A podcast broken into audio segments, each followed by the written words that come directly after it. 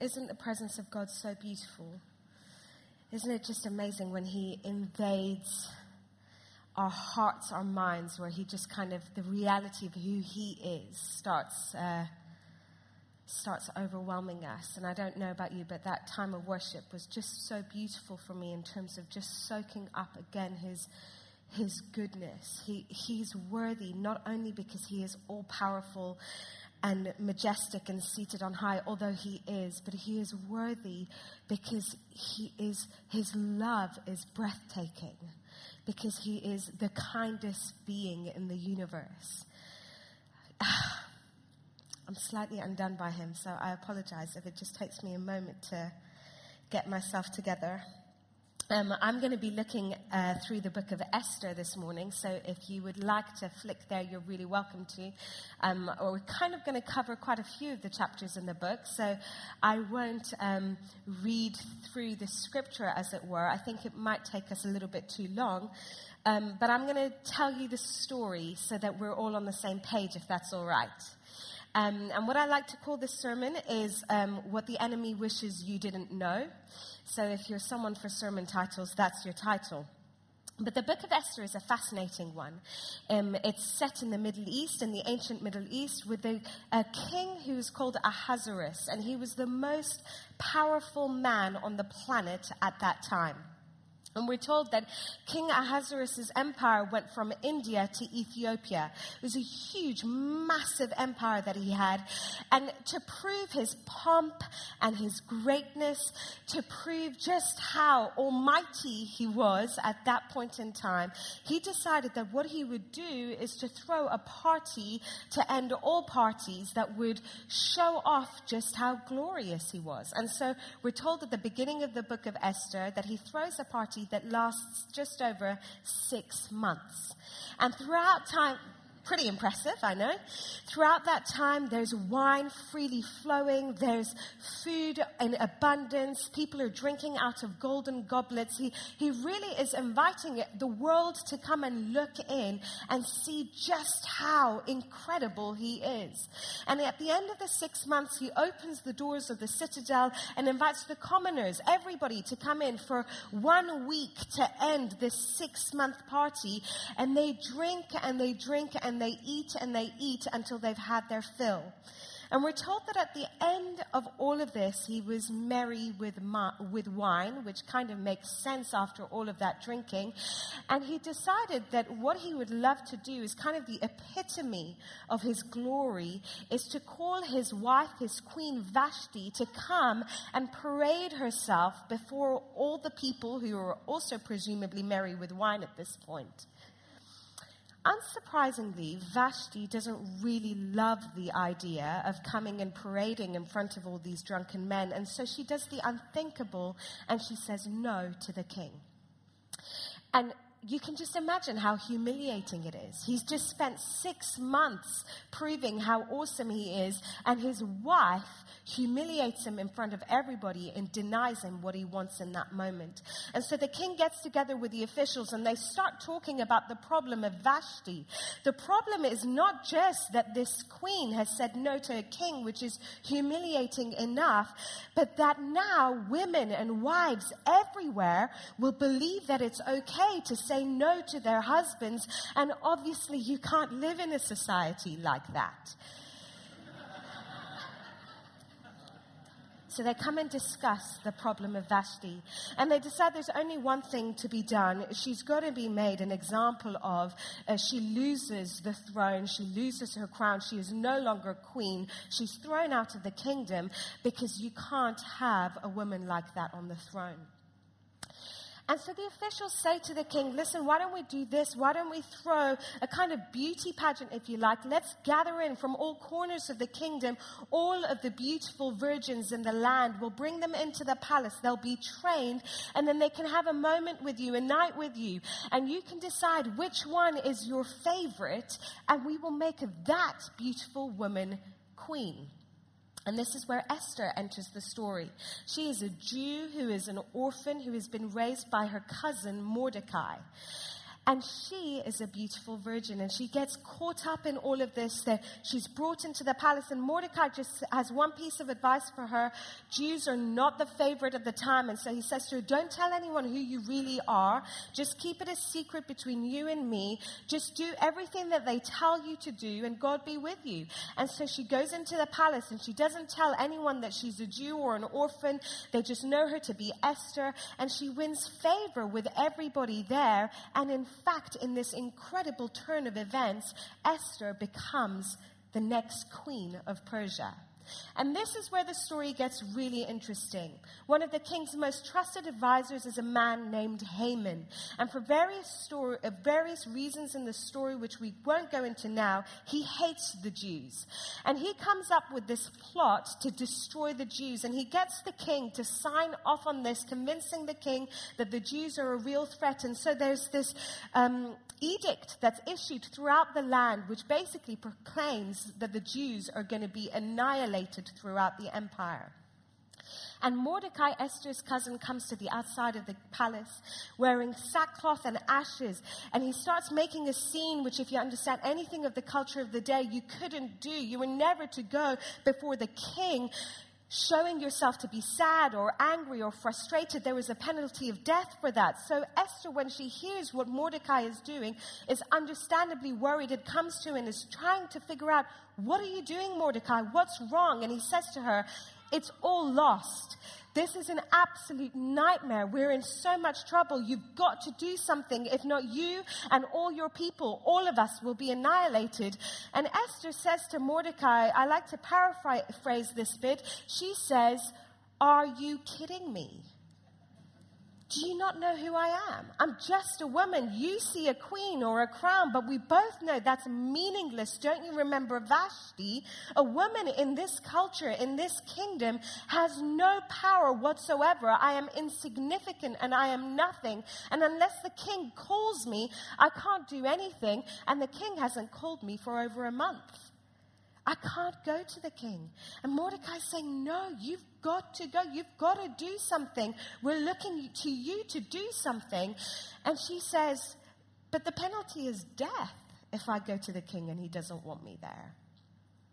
And Mordecai starts speaking words to Esther that we'll look at in a moment, where he starts changing the game for her. And he starts speaking words of courage in her that change her mind. And she thinks, okay, well, what we're going to do is you pray and fast for three days, and I'll pray and fast for three days. And after three days, I will go to the king. And if I die, I die. But I'll go and see if I can do something. And so Esther goes to the king, the unthinkable. She uses her own initiative and her own brain and goes to the king. And the king amazingly has mercy on her.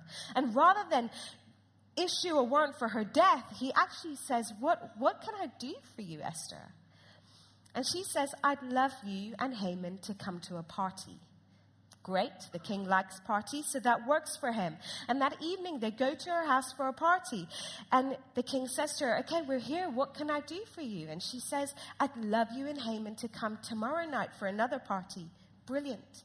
So they go again to another party. And in that second party, the king says to her, Esther, what, it, what is it that I can do for you?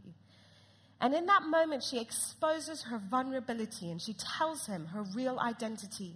And she pleads for the life of her people. And she exposes the true evil of Haman's plan. And in that moment, something incredible happens. A woman who is insignificant, an orphan, the least of the least, changes the course of a nation as she pleads with the king, and the king's eyes are opened. And Haman is sentenced to death, and the Jewish people are saved. It's a remarkable story, one of the stuff of fairy tales, except it actually is historical fact. If you haven't read the book of Esther, I so recommend you do. It's a fascinating book. And it's amazing because God is actually never explicitly mentioned in the book, although you can see his fingerprints all over the story. And so I, I love this story, partly because I'm from the Middle East and I'm a woman.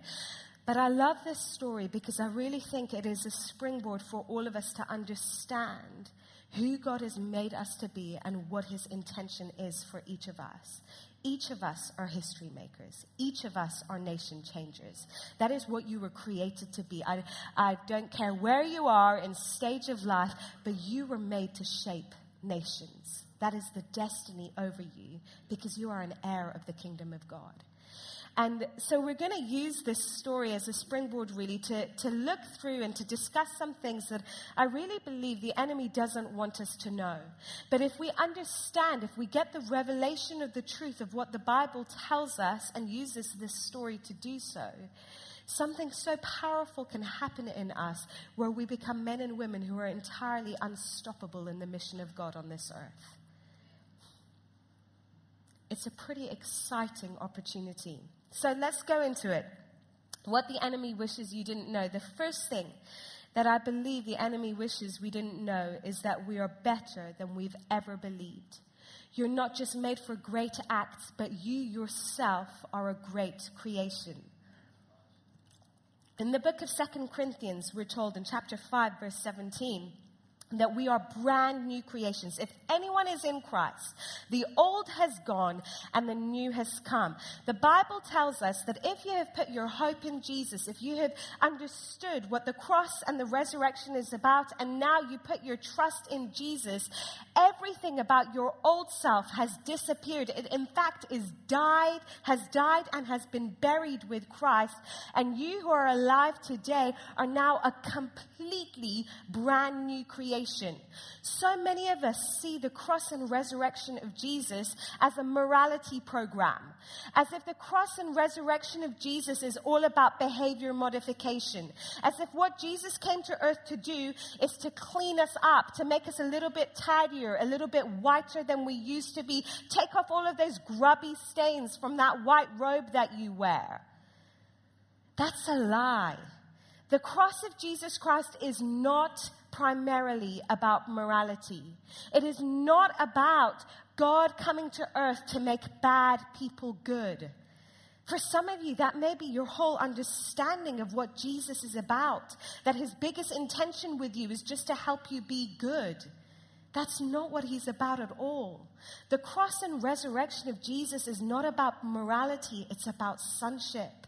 The Bible tells us that the cross and resurrection is about making dead people live. It's about bringing orphans who are abandoned and alone into a family, into a place of belonging, into a place of sonship, and into a place of inheritance in the kingdom. The cross and resurrection of Jesus is not a holy God making bad people good, it's a Father God making orphans into sons and heirs. And Everything about you has been transformed at the cross and resurrection. Jesus didn't come and just clean you up and give you his white robe. And we talk that kind of analogy, and it's unhelpful because what happens is we as Christians feel like we can take that robe on and off whenever, and we're slightly nervous that we might get that robe a little bit dirty, and it's on us to keep that robe white. That's simply a lie. What the cross has done, the Bible tells us, is put the very seed and supernatural DNA of God into each and every one of us, into every part of us. Every part of your being, though you may physically look similar to before you were a Christian, every part of your being has been changed. You are brand new. In 2 Corinthians, a little bit further on in chapter 5, we're told that Jesus, who knew no sin, he became the substance of sin on the cross so that we who knew no righteousness would become the very righteousness of Christ. Every part of you has taken the substance, substance of the righteousness of God. Every part of your body, every cell of your being is now glowing with the righteousness of God. If you are in Christ, this is true of you. And some of you might be thinking, but you don't know what I've done. It actually doesn't even matter what you've done because the truth is still applicable to you. The reality of who you are is this that you are the righteousness of God. And the beauty of this is that if we enter into that reality in terms of understanding it, in terms of accepting it, then our behavior easily follows what is already true of us. And this is why the enemy hates this truth. Because the enemy knows that you become like what you focus on. The enemy knows that the reality you are most aware of is the reality you will reflect. He knows that our behavior flows not actually primarily from our desires, but pr- primarily from our understanding of our identity. And so the enemy wants you to believe that you are still your old self. He wants you to believe that the cross hasn't had the power to transform your nature. No, no. He wants you to think that the cross was great at cleaning you up, but he wants you primarily to think this that you are still the old self, still struggling with all the old stuff, still hoping that somewhere, somehow, you'll overcome all the old junk. But the enemy is a liar. You are transformed.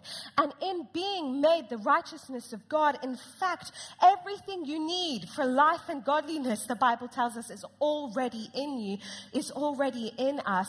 We need to just understand what heaven is declaring over us and enter into that reality. Now, I know that this makes Christians nervous. I know this makes leaders nervous. Because we start thinking, no, no, you can't tell people they're the righteousness of God. Then they'll keep going in their sin and then just act like it's okay. The beauty, the paradox of this is that once we fully understand we're the righteousness, that is the truth that helps us overcome every sin cycle we live in. Legalism has no power in helping you overcome sin believing that you've got to push harder and somehow achieve something has no power in helping you overcome sin. Some of you have gone through sin, confess, sin, confess so many times you don't even know where you are in the cycle. And the enemy has made you believe you're always going to be locked in this cycle. You can't do anything about it because it's actually the most natural thing for you to do to sin. So, how on earth are you ever going to get free? But the enemy is a liar.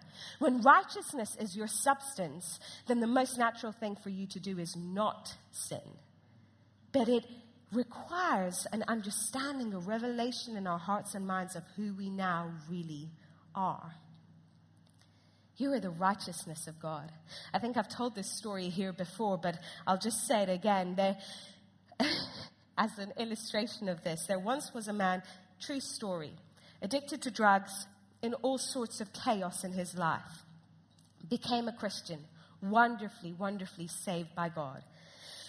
But he was struggling with how to overcome his drug addiction. And he was speaking to his pastor one day and he said, I, I really don't know what to do. I'm, I really want to break free of this, but I'm stuck in it and I don't know what to do. And the pastor said, No, it's, it's re- actually very simple what to do. Don't worry. Just keep telling yourself, I am the righteousness of Christ. And the guy was like, Yeah, I don't think you understand. I have a drug problem. I'm not entirely sure how that's going to help me. And the guy said, No, I promise you this. Just whatever you're doing, all throughout your day, keep telling yourself, I am the righteousness of Christ. Declare it over yourself. And the guy's like, okay, so what do I do if I if I get up in the morning and like every other morning I want drugs? That's absolutely fine. Just declare over yourself, I'm the righteousness of Christ. What what do I do if I roll up my joint? That's fine. Just keep declaring over yourself, I am the righteousness of Christ.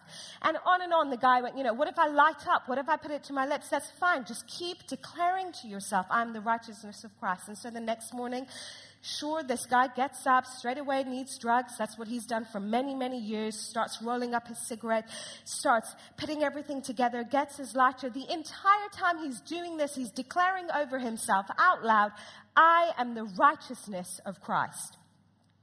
He puts the joint to his lips, one last time says, I'm the righteousness of Christ. And suddenly, revelation comes to him in that moment, and he thinks, I am the righteousness of Christ.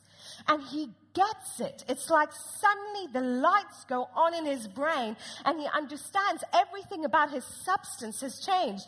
And he never smokes that cigarette. And in that one moment, the addiction is broken, not because he was choosing really hard to do the right stuff or to be good, but because finally something happened in his brain where Holy Spirit revealed to him, your very substance has been changed. You don't need to do this anymore. If we want to walk in freedom, we can be a community who enters into the reality of our identity in Christ. There is no other way. Which is why I don't think accountability groups that focus on sin work. They might modify our behavior through shame because we're embarrassed to say again that we've done something wrong. So, you know the groups I'm talking about. We get together, we we all confess the sins that we've done that week or the sins that we struggle with, and we ask each other to pray for those sins, and we all focus in on the sin, and that sin becomes the biggest thing. And we say, Next week, when we meet again, please will you ask me if I've done this sin? And next week, everyone comes together, and you feel terrible because you did do the sin, and now you have to tell people about it. And it just goes round and round in circles. And if it ever works, it's because shame has taken hold, so you can't tell people about it anymore. So you just don't do it because you don't want to feel bad. True? All it does is um, bring us into a bondage that is a new kind of bondage, which is legalism. It doesn't free our hearts.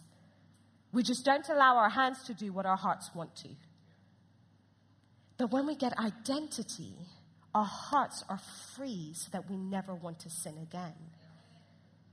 The desire is gone because our identity has been understood. And so, real accountability groups are us getting together and speaking identity over each other. Us getting together and telling each other who you really are.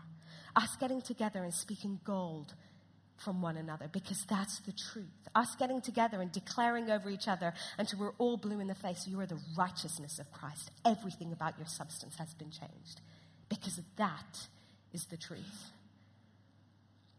And I don't say this from inexperience. I say this from experience in my own life and from years of pastoral care, where I used to sit with people week in, week out, doing pastoral ministry and counseling them through their issues and thinking, gosh, we're never really getting anywhere. Even if we are, there's still a struggle in the heart. And then I finally realized when we prayed together and just loved on each other and celebrated who God had made us to be, those things just seemed to miraculously fade away.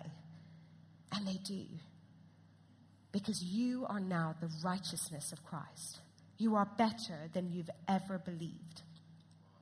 There's this great movie called Unbroken, which I watched a few years ago. I recommend it. It's not an easy thing to watch. It's based on a true story, but it is a powerful story. And it's about this man who was, I think it was in the First World War. And I won't ruin the story for you, but in the, in the story, there's a moment where the main character says to a friend of his, My older brother always thought I was better than I am. And the friend just looks at him and says, Who says you're not? And as I was watching the movie, God started speaking to me, and Holy Spirit started challenging me and saying, In the book of Hebrews, we're told that your older brother Jesus speaks a better word over you. He speaks righteousness over you. He speaks greatness over you. Your older brother Jesus tells you that he thinks you are wonderful and awesome and fearfully made. He tells you that you were made for incredible, incredible feats in the miraculous. Who is it who tells you you're not? See, we need to be a people who put our filters on in our brains. And when there are words that are in your mind that don't sound like your older brother Jesus, then we need to kick those words out because they're simply not true. Unless the words in your head about you are about you being the righteousness of Christ, are about you having everything you need for life and godliness, are about you being able to do the impossible, then they're simply not true of you. And there's a nervousness around Christianity that's come in because we're so nervous of being prideful that we have kind of got into a place where the enemy has convinced us that it's better as Christians to think less of ourselves in case we should ever veer into pride than it is to understand who we really are. So when people like myself start talking like this, some of us get a little bit jittery and a little bit nervous because you can't be saying these things. Everyone's going to be really puffed up and proud about themselves. The problem with that is that it's actually a lie from the enemy. And the reason is the enemy knows that if we think less of ourselves than is entirely accurate, we will be robbed of destiny. If you look at the Bible, every time the people of God thought less of themselves than what God had declared over them, something went horribly wrong and it was a loss of destiny. Starts right in the Garden of Eden. Eve is speaking to the servant. She should never have, to the serpent. She should never have been speaking to him, but anyway, she was.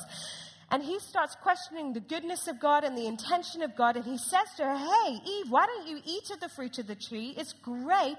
You will be like God. And she thinks, Wow, that sounds amazing. I'd love to be like God. And so she does what the serpent suggests. She takes of the fruit of the tree and she eats the fruit so that she will be like God. What is the problem? She already was like God. She was made in his image. She was made exactly as the representation of God himself. And yet she did not know all that she was and all that she carried. And so when the enemy came to her and suggested that she do something to achieve what she actually already had in grace, which is incidentally the root of religion, she gave into it. She didn't know who she really was. When you look at the Israelites in the desert, they know who God is. They've seen him do awesome things. They know his promises. They scout out the promised land. And there's incredible, incredible fruit. And the scouts come back and they're saying, wow, it's amazing. It really is everything God said it would be. He's so faithful. But here's the problem we can't possibly take the land. Not because God isn't true, but because we are grasshoppers. They didn't understand who God had declared them to be. They thought less of themselves than what the kingdom declared over them, which meant that we're told an entire generation dies in the desert. It is so important that you and I come to a correct conclusion of who we are. It's so important that we don't believe the enemy's lies that we'll become proud. No, no, no. So don't. Whatever you do, don't think you're the righteousness of God. If you do that, then obviously you're going to be super proud. Don't think that you are a great creation because if you think that, then you'll think you're great. That's terrible. You'll be prideful. It's simply a lie. Humility is not thinking less of yourself than is accurate. Humility is understanding who made you great in the first place.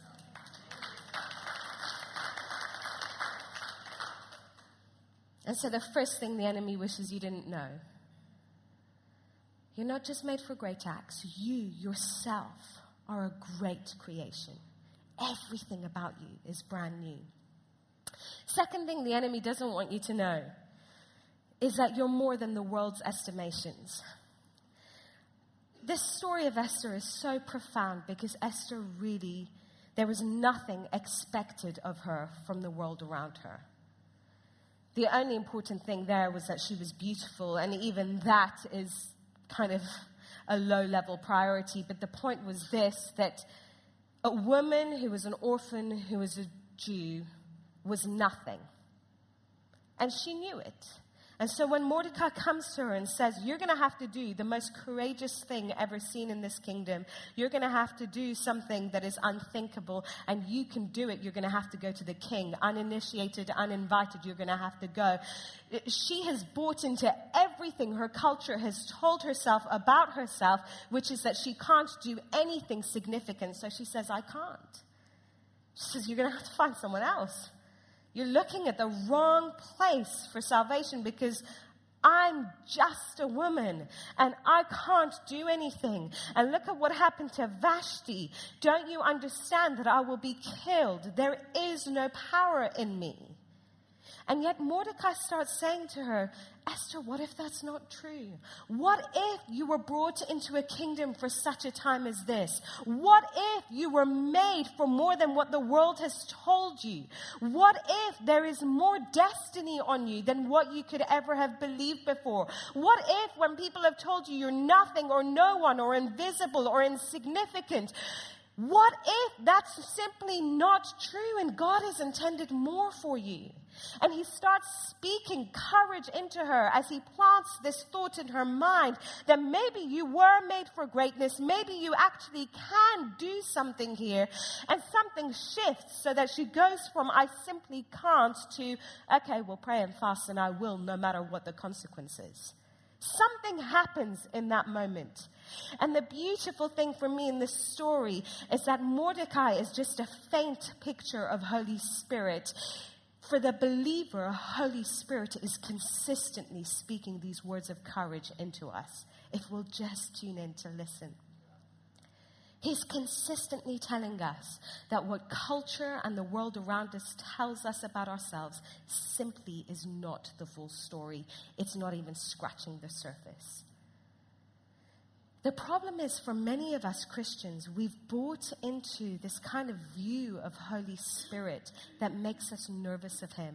And the enemy loves that because he doesn't want us to walk in friendship with the Spirit. He doesn't want us to tune into the real words of Holy Spirit because he knows there is power there and empowerment there for us. And so the enemy loves to kind of propagate our poor theology on this. Because many Christians believe that Holy Spirit is like the policeman of heaven, that he runs around, and I know I've said this before here, but I'm, I'll keep saying this until we all get it. Holy Spirit is not running around after you, trying to make you feel bad about your sin. We all think that that's what he does. We talk about it. We say, Holy Spirit convicted me of my sin, and then I felt really bad. I was gossiping at work, and then Holy Spirit convicted me, and then I knew I shouldn't have done that, and it was terrible. And that's how we talk. And it disperses this idea throughout all of the body that Holy Spirit is running around chasing each of us, telling us when we've been bad and naughty, so that we can feel really terrible about it and be shamed out of that behavior. That simply is not the truth. John 16 tells us that the Holy Spirit convicts the world, convicts the unbeliever of their sin, so that they will turn to repentance. We're never told in Scripture that Holy Spirit convicts the believer of our sin. The only thing Holy Spirit, we're told, does to the believer is convict us of our sonship, convict us of our righteousness, convict us of our standing with God. Galatians 4, Romans 8. Holy Spirit is chasing you and is convicting you, but not about your sin, about who you really are. He's telling you consistently your identity in Christ. He is speaking righteousness and greatness over you if you'll only tune in to listen. That's all he's interested in telling you. He wants to keep telling you your identity. He wants to keep telling me my identity. So we wake up and we believe it. So we live lives that reflect it. What I love is that the words of God are not simply wishful thinking.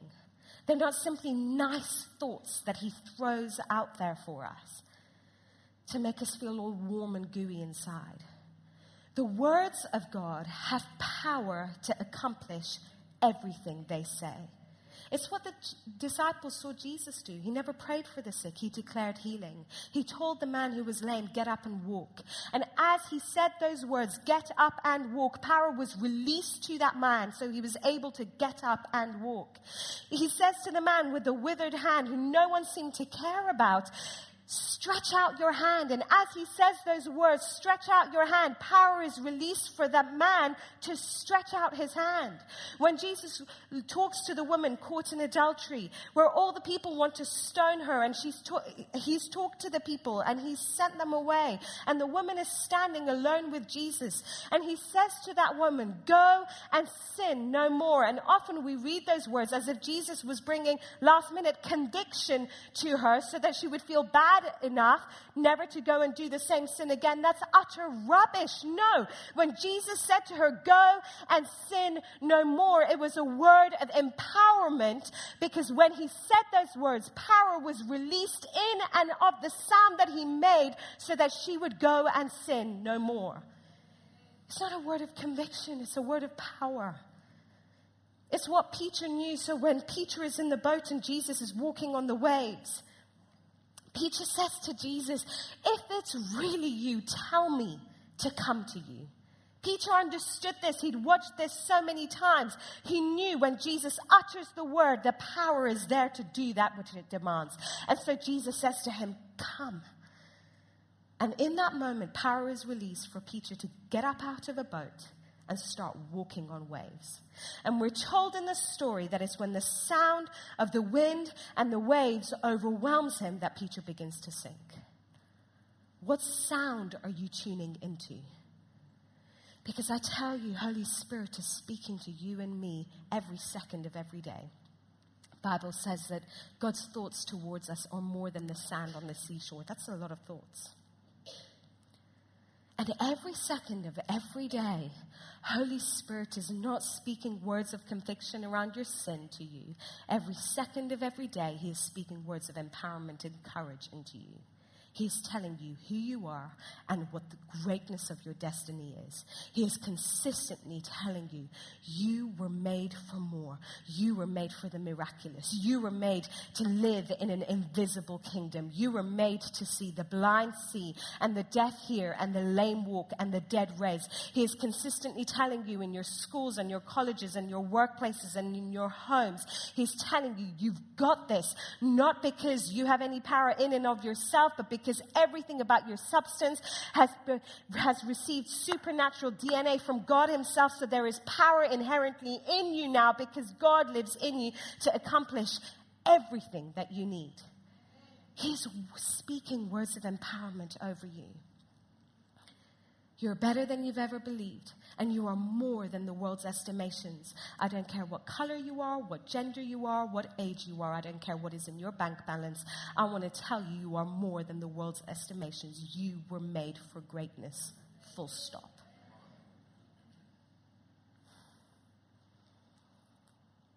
And when he speaks those words,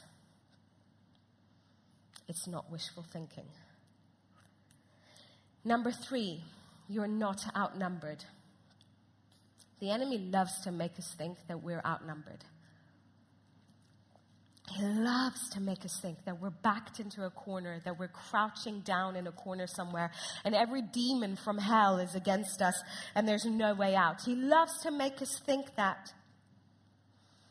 But he's a liar. Let's do some simple maths for a second. The Bible tells us that when the devil fell from heaven, he took one third of the angels of heaven with him. That means for every demon, there are two angels. True? Yeah? With me on the math so far.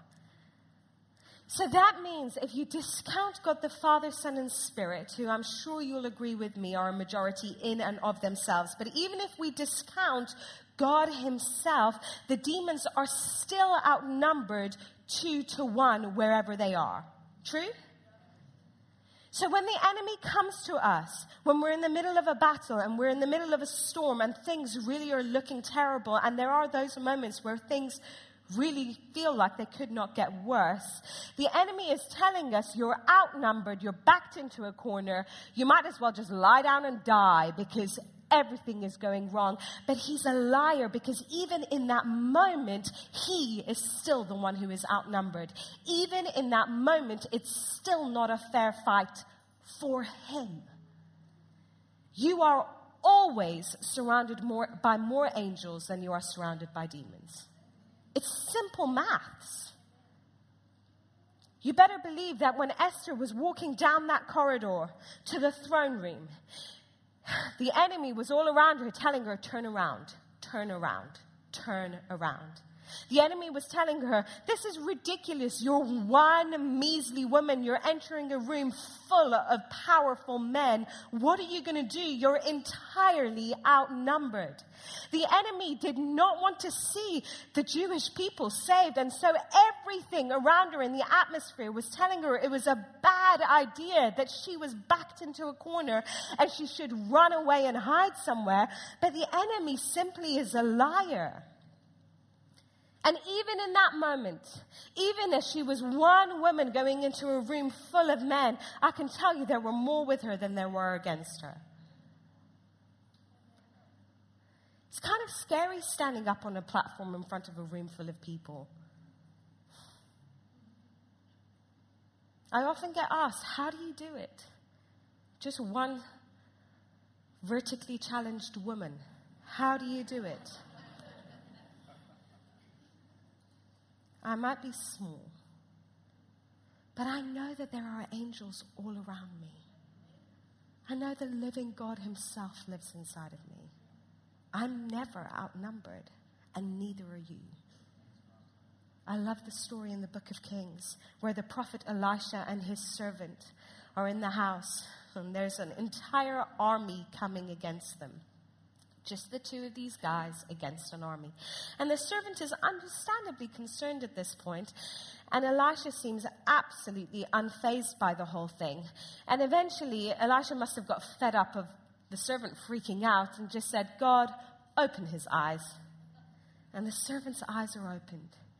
And he sees thousands upon thousands. We're told the mountains were covered by angels and fiery chariots. And Elisha says there's more with us than there are with them. That is always true of you. I want to tell you if you are in a battle today, and if the waves are threatening to sink your boat, and you're overwhelmed, and the voice that is in your head keeps telling you to turn around because you are outnumbered, don't listen to the voice. You are not outnumbered and you are never backed into a corner. There are always more angels than there are demons around you. And as Christians, we've got to get good at tuning into the angelic around us. For far too long, the enemy has got, kind of got us engaged in tuning into the demonic and that precipitates this idea again and again that there are more demons wherever we go. So we talk about it to each other and we go into a shop and we recommend no one else goes in there from our church because you had a funny feeling when you were in there. There was definitely demons in that room. And we talk like this and we propagate fear to one another rather than whenever we walk into those areas. And I'm not saying check your brains out. I'm not saying go into places that are really demonic and act like it doesn't matter. What I'm saying is this we've got to change our focus and understand that God lives in us and we are consistently surrounded by the angelic. We've got to understand them when we walk into places and we feel a demonic atmosphere, we don't need to be afraid and we don't need to live in some kind of, oh, backtrack from this now. We need to understand that there are angels with us and we can change the atmosphere wherever we go because there are more with us than there are against us, always. And we don't worship angels. If any of you are nervous about that, as if that's what I'm encouraging, I'm really not because Jesus is the most beautiful, wonderful God there is. It would be insane to worship anything else. But it's equally dumb to ignore the angelic and to focus in on the demonic because it gives us a wrong understanding of what is going on in the world around us. You are never outnumbered. Number four, fourth thing the enemy doesn't want you to know. The best context for breakthrough is feasting and joy. I want to say before I go further, because I can get passionate around this point. I love prayer. I think people of prayer are awesome. They are warriors and giants in the kingdom. I think intercession is an incredible thing. Okay? But I think the enemy has kind of infiltrated and hijacked intercession a little bit. Not always, but sometimes. And he's kind of made us believe that the more we cry and the more depressed we feel, the better intercessors we probably are. And you've got people who kind of carry the burden of intercession. And uh, you know what I'm talking about. So, you know, I can see smiles all around this room. So I know we're on the same page. And we talk about our intercession as if it's this horrible, weighty gift that heaven has given us, but we will do it for the sake of the body. And we spend hours with our faces down weeping as we think through all the brokenness that we're trying to bring before the Lord. And we're utterly depressed and we're utterly weighed down. And that must mean that we're really good intercessors because we're feeling the pain so strongly. That's utter rubbish. That is the way to sink yourself into depression and never get out.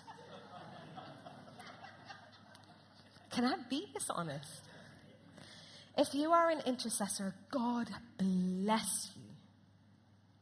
Don't let the enemy suck you into completely ineffective intercession.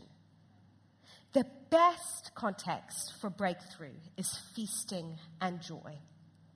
It's interesting to me that Vashti and Esther actually did a similar thing. They both defied the culture of their day.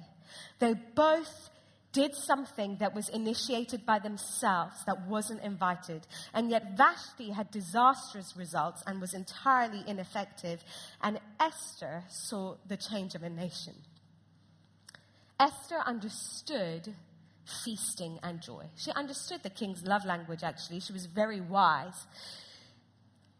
And it's in this story, it's just a faint picture for us. It's an invitation to understand that feasting and joy is a context for breakthrough. Why do I say this? Well, in Psalm 23, we're told that in the presence of our enemies, in the lowest point, in the place where the waves are all around you, about to drown you, what does God do? Does he get you to fast? Does he get you to weep? Does he get you to wear sackcloth and ashes? No. What does God do? He prepares a table for us in the presence of our enemies and invites us to sit down and eat. We're told in another psalm, I forget which one now, but that God laughs at his enemies. That's called spiritual warfare for us. Laughter. And so many people feel like joy is kind of a frivolity. It's an add an extra. It's just for the emotional Christian who doesn't really understand suffering around them. That's absolute rubbish. Joy is part of the fruit of the Spirit, so it's not about emotionalism, first of all. And second of all, Nehemiah chapter 8 says joy is strength. If you're in a battle, God knows you need strength. And so you better find some joy. It's incredibly serious stuff. The enemy lies to us and belittles joy because he knows what a sword it is in our hands. And so he makes us feel like joy means we haven't really engaged or understood the problem. That joy is just silly. Why waste time laughing? Get on your knees and cry for goodness sake. The enemy is a liar. He understands that joy equals strength. It really is as simple as that. I tell you, if you are in a battle at the moment, if you need breakthrough at the moment, this is the one one thing that will help you come into that breakthrough, and it is joy because joy equals strength. And I'm not saying this because I've never understood pain. I'm not saying this because I don't understand intercession or prayer, because actually I love praying and I love interceding for people. But I'm saying this because I've walked in the reality of this. You can choose how you do your intercession, but I want to guarantee to you today if you choose the depressed route, you won't see any fruit. If you choose the joy route, you'll walk into breakthrough. It really is simple. I can't remember if I've said this story here before or not, but um, when Julian and I got married a few years ago, we had kind of a, a very surreal wedding experience because his mum almost died on our wedding day. And we got a call the night before our wedding to, um, from the doctors suggesting that maybe we would call off the wedding because um, they anticipated she would die that night. And um, they actually induced a coma. She was in a coma for the entire of our wedding day. And the whole time we were kind of waiting for a call that thankfully never came, but we were waiting for it, a call that would say that she'd actually died. The amazing thing is, God brought about a miracle and she's still alive and well today. But it was a crazy day. It was joy and sadness and it was mad. And a couple of months after our wedding day, um, we were at a conference in America, in the States, in California. And, um, and we, were, we were at this conference and we were having dinner with all the delegates at the conference. They'd hired out this big hotel restaurant. There was hundreds of people all sitting down very nicely having their meals. And um, this lady walked past me and put her hand on my shoulder. And as she did so, Holy Spirit fell on me in such a way that I started howling in laughter. Uh, I'm not talking sweet giggles that are appropriate. I'm talking howling with laughter. I was laughing so loudly and so hard that there was tears streaming down my cheeks. Everyone else is still having their dinner. And I'm crying with laughter. And the entire time internally, I'm like, God, what are you doing? Make it stop. This is so embarrassing. Keeps going. People finish their meals. I'm still sitting there crying. That, that's what we're talking about. It was embarrassing. I couldn't walk, so Julian had to help me to the car. I'm still crying with laughter. We get to the evening meeting. I still can't walk. He has to help me from the car to the meeting. At this church, they love to pray for people who walk into the meeting. And you can imagine I was a magnet for them. They started praying more, Lord, which was a disaster. I fell to the floor in a heap, still howling with laughter.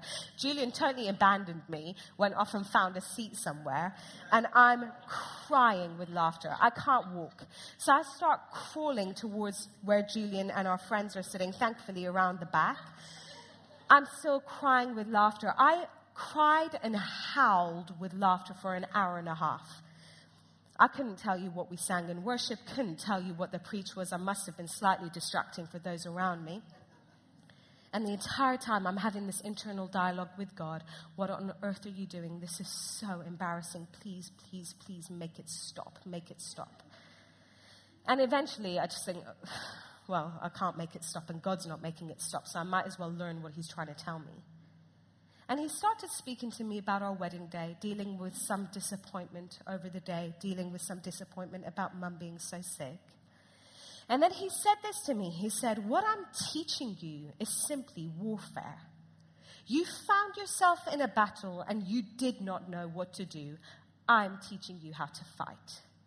Next time you find yourself in a battle that seeks to overwhelm you, this is what you are to do.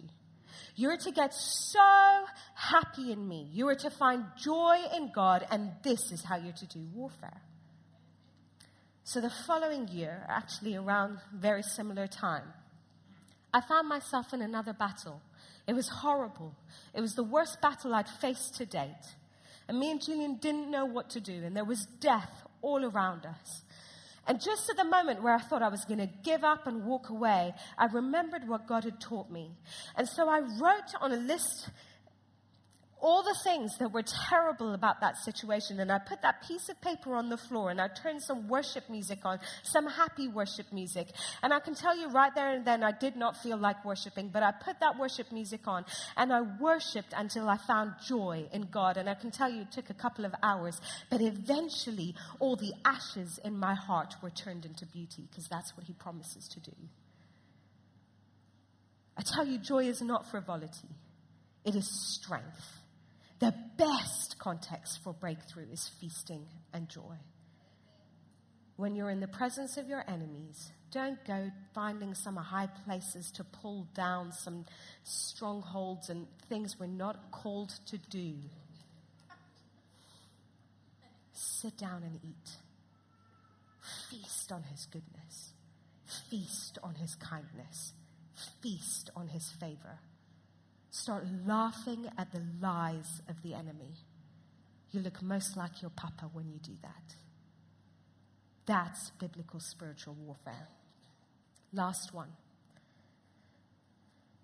The Father is kinder than you dare believe. The enemy wants us to keep believing that somehow God is a grouchy papa in heaven who is stern and distant and who is watching to wait for when we fall so that he can make us feel really bad about it. And the enemy wants us to feel like he sets us up for a fail and then smacks us over the head for it. But the enemy is a liar. The, the Father is simply kinder than we ever, ever, ever can imagine. We cannot imagine even a, a tiny measure of his kindness. I love the moment when in Luke chapter 4, Jesus goes to the synagogue. And we're told on the Sabbath day, he's given the scroll to read. And he opens up the scroll and he reads these words in Luke 4:18, "The spirit of the Lord is on me because he has anointed me to proclaim good news to the poor. He has sent me to proclaim freedom for the prisoners and recovery of sight for the blind, to set the oppressed free, to proclaim the year of the Lord's favor. And then he rolls up the scroll And he sits down and he says, Today this scripture is fulfilled in your hearing. It's a beautiful prophecy that he reads from Isaiah 61. But if we understand the words of Isaiah 61, and if we know the context of that scripture, we'll know that Jesus live, leaves out the last line of the prophecy, which is a very odd thing to do. He leaves out, and the day of the vengeance of our God. Why does he do that? Well, it's because Jesus, in his body, took every ounce of vengeance and punishment and judgment on himself. God in Christ swallowed up any punishment that was left for you and me. Which means Jesus is the favor filled, full stop of heaven. He ends the word from heaven over you and me with favor. There is no judgment or punishment coming from the Father to you no matter what you do. There is no punishment for you. Because Jesus has ended the word with favor. The heart of your papa towards you is favor, it's kindness, it's goodness.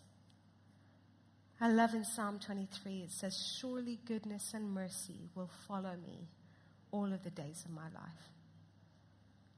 Surely. Not maybe if I've been good, maybe if I've made the right decisions, maybe I've, I've done the right things. Not maybe if I'm not in a battle at that moment. If I'm in a battle, it's a different scenario. No, no, no. Surely, every day of your life, surely goodness and mercy will follow you. I want to tell you there is a target on your back and he is chasing you down and you cannot outrun him and you cannot hide from him. And that target on your back is neither judgment nor punishment. That target on your back is for his goodness and his mercy. They are your ever present companions. They are chasing you down. No matter what your day is looking like, you need to understand this and live in the good of this that His goodness and mercy are literally right there with you. That He has promised, that He has pledged Himself to showing you goodness and mercy all of the days of your life. So when you're in that boat and the waves are threatening to overwhelm you, I want to tell you no matter how high those waves are, no matter how fast you feel like you're sinking, His goodness and mercy are chasing you down so that even in that boat, you will know them to be true in your life. His goodness and mercy, surely they follow you. We're out of time, but I wonder if you'll stand with me for a moment.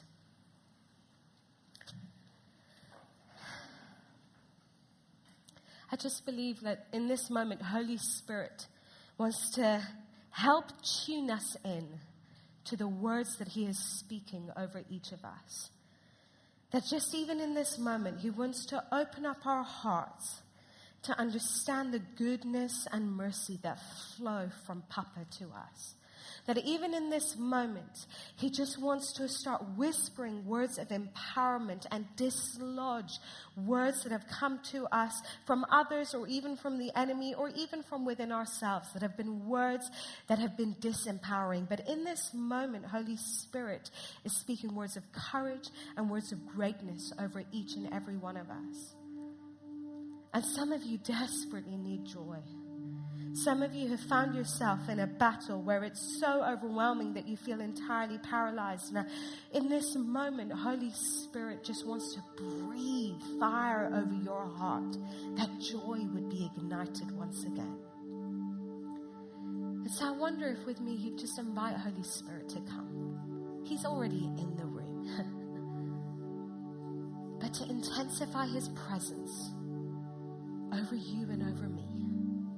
We're not going to take a long time of ministry at all. He's really good at doing things quickly. but just invite Holy Spirit to come, and you will know which things I've said today that Holy Spirit had his fingerprints on in your heart. So just invite him to come and breathe fresh life to you.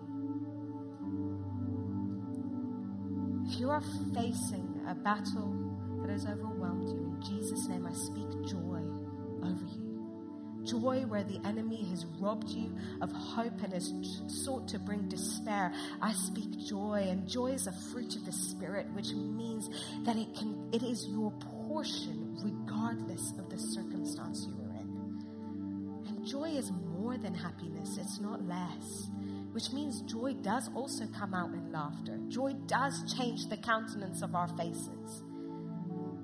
It doesn't disappear when things go wrong.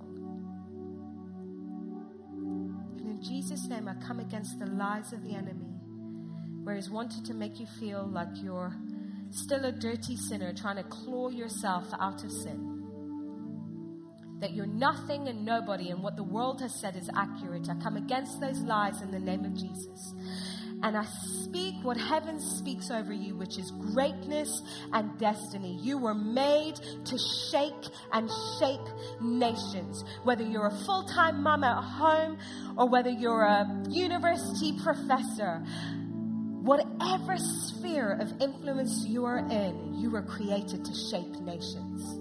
That is your inheritance as a child of God. And so, Father, I just ask that your voice would get ever increasingly louder in our hearts and minds. That we would hear the words spoken by our older brother Jesus words of love and affirmation and righteousness. And that as we go from here, we would know your goodness and mercy manifesting themselves as our ever present companions. In Jesus' name I pray.